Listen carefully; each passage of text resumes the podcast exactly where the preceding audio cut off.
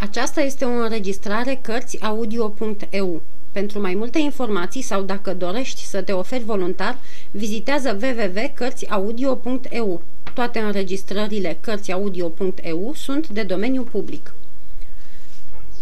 Capitolul patru. Acasă. Ei, l-a întrebat bătrâna când s-a întors. Ce a zis primarul? Nu l-am văzut. Cum nu l-ai văzut? Bine, m-am întâlnit cu niște prieteni la cafenea și, când am ieșit de acolo, era prea târziu. Mă duce mâine. Vrea să zică, Barberin nu se învoise cu Vitalis. Mă întrebasem de multe ori pe drum dacă întoarcerea aceasta acasă nu fi vreun vicleșug. Dar ultimele lui cuvinte mi-au risipit bănuiala care îmi frământa mereu mintea. Deoarece trebuia să ne ducem a doua zi în sat, la primar, nici vorbă că tocmeala cu Vitalis se rupsese. Totuși, deși mă amenințase, eu tot mi-aș fi deschis inima mamei dacă aș fi putut rămâne singur cu ea.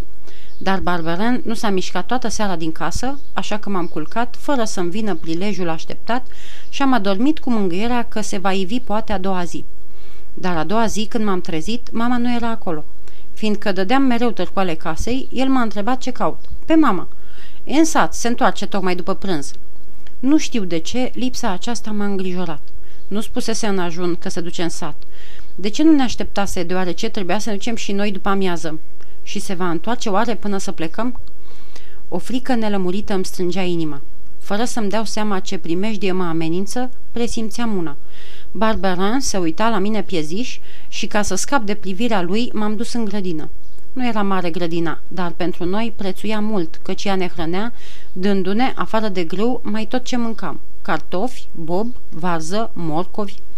Deși tot pământul era muncit, mama îmi dăduse un colțișor în care adunasem o sumă de plante, de ierburi și de mușchi pe care îl smulsesem de prin păduri sau de pe lângă pâraie, pe când pășteam vaca, toate răsădite în grădinița mea, alandala, la întâmplare.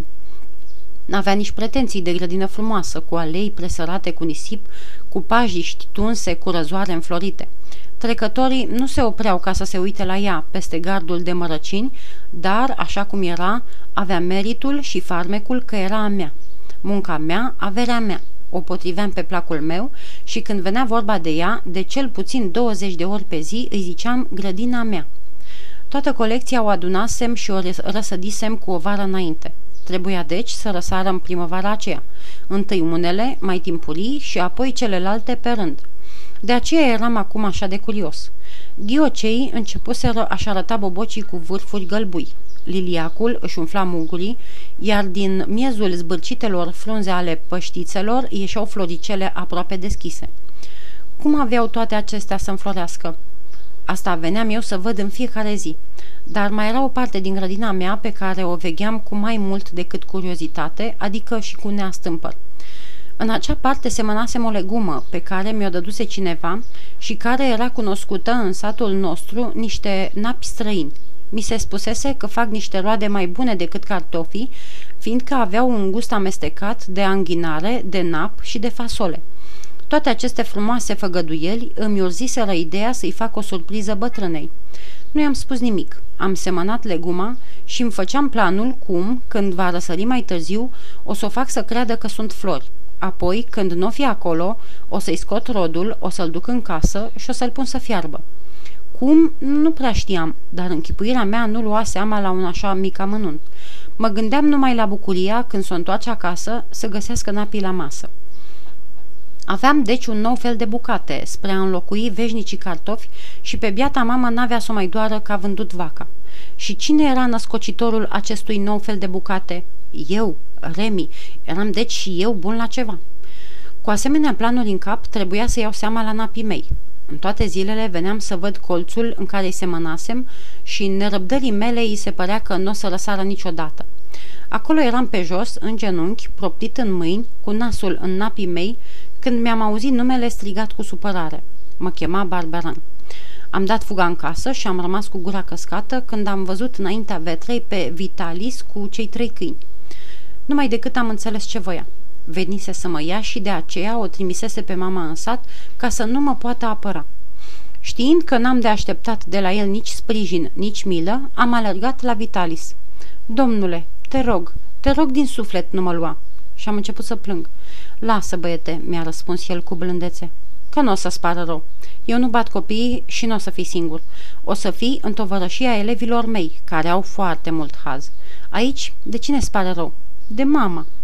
Oricum, tot n-ai sta aici, mi-a strigat atunci Barberin, trăgându-mă zdravăn de urechi. Ori cu domnul, ori la ospiciu. Alege. Nu, cu mama. E, apoi mă plictisește, a strigat iar peste măsură de necăjit. Vrei să te gonesc cu bățul? De ce să-l bați, săracul? Îi pare rău de maică sa. E frumos din partea ei, are inimă bună. Așa, plânge-l ca să urle mai tare. Atunci la treburi. Și zicând acestea, Vitalis a înșirat pe masă de opt ori cinci franci pe care Barberin i-a furișat cu dibăcie în buzunar. Unde e pachetul? A întrebat apoi. Uite-l, i-a răspuns Barberin, arătându-i o basma albastră de bumbac înnodată de câte patru colțurile. Vitalis a deznodat-o și s-a uitat ce e în basma. Erau cămăși de ale mele și o pereche de pantaloni. Păi n-am vorbit așa. Am vorbit să-mi dai toate boarfele și aici nu sunt decât zdrențe. Atâta are. Dacă l-aș întreba pe el, te-ar da de minciună. Dar nu vreau să ne certăm. N-am vreme. Trebuie să pornim. Haide, băiete. Cum îl cheamă? Remi. Haidem, Remi. Ia-ți pachetul și treci. Capii înainte marș. Am întins mâinile spre el și spre Barberin, dar degeaba. Au întors amândoi capul și am simțit că Vitalis mă apucă de mână. A trebuit să plec. Vai, biata casă! Când i-am trecut pragul, parcă am lăsat în ea o bucată din mine. M-am uitat împrejur și ochii mei întunecați de lacrimi n-au văzut pe nimeni, nici pe drum, nici pe aproape. Și am început să strig. Mamă! Mamă! Și iar nimeni n-a răspuns vocii mele, înnecat în hohot. A trebuit să merg cu Vitalis, care mă ținea mereu de mână. Călătorie bună! Ne-a strigat Barberin. Și a intrat în casă. Vai, eram pierdut. Haide, Remi, la drum, băiete, mi-a zis Vitalis și m-a tras după el. Atunci am început să merg pe lângă el.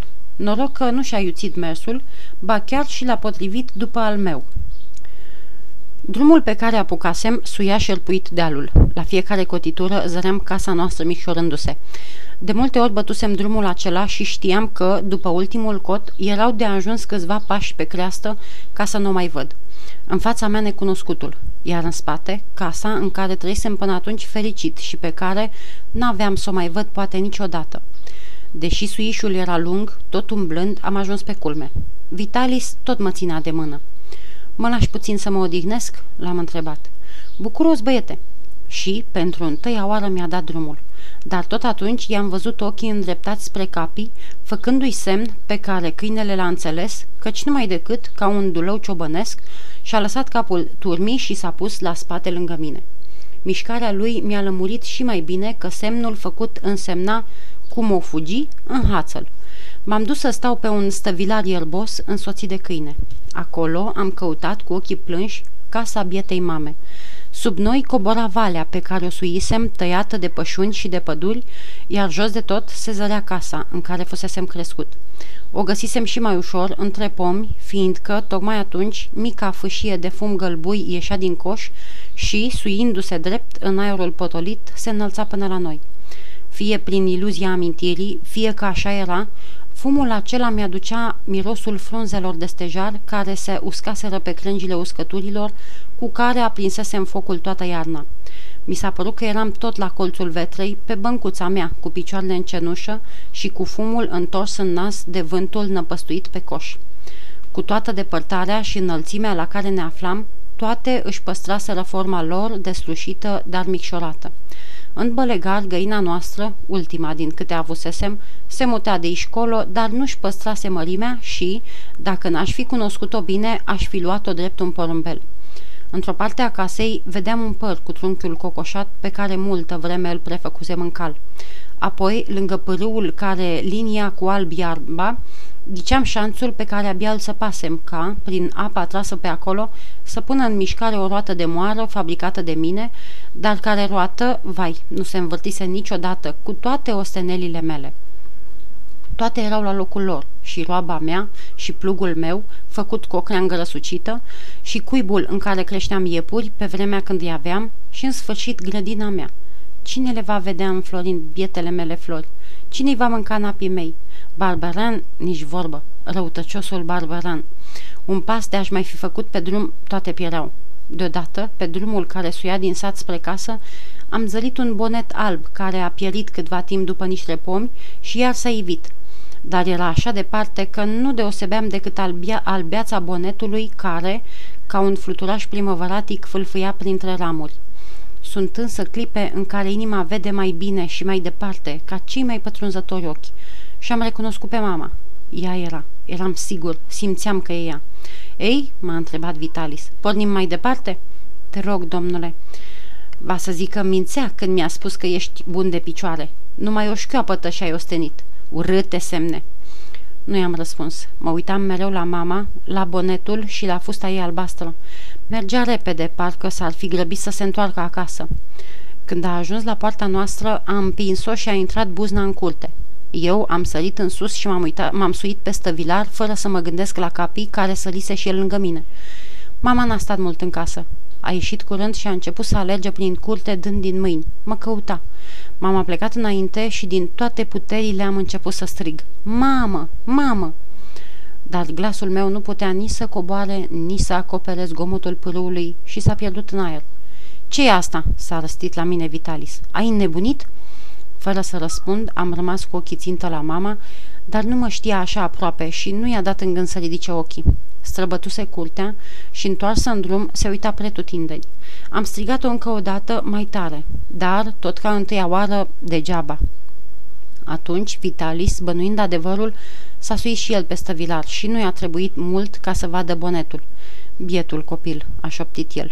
Te rog, am strigat eu, încurajat de mila vorbelor lui. Lasă-mă să mă întorc. Dar m-a apucat iar de mână și m-a dat jos pe drum. Fiindcă te-ai odihnit, haidem. Am vrut să mă smucesc. Aș, mă ținea strâns. Capi, a strigat el, Zerbino, și cei doi câini m-au înconjurat. Capi înainte și Zerbino înapoi. După câțiva pași am întors capul. Depășisem creasta dealului și n-am mai văzut nici valea, nici casa. Numai departe de tot, niște coloane albăsturi parcă se suiau la cer, iar ochii mi s-au pierdut în văzduhul fără margini.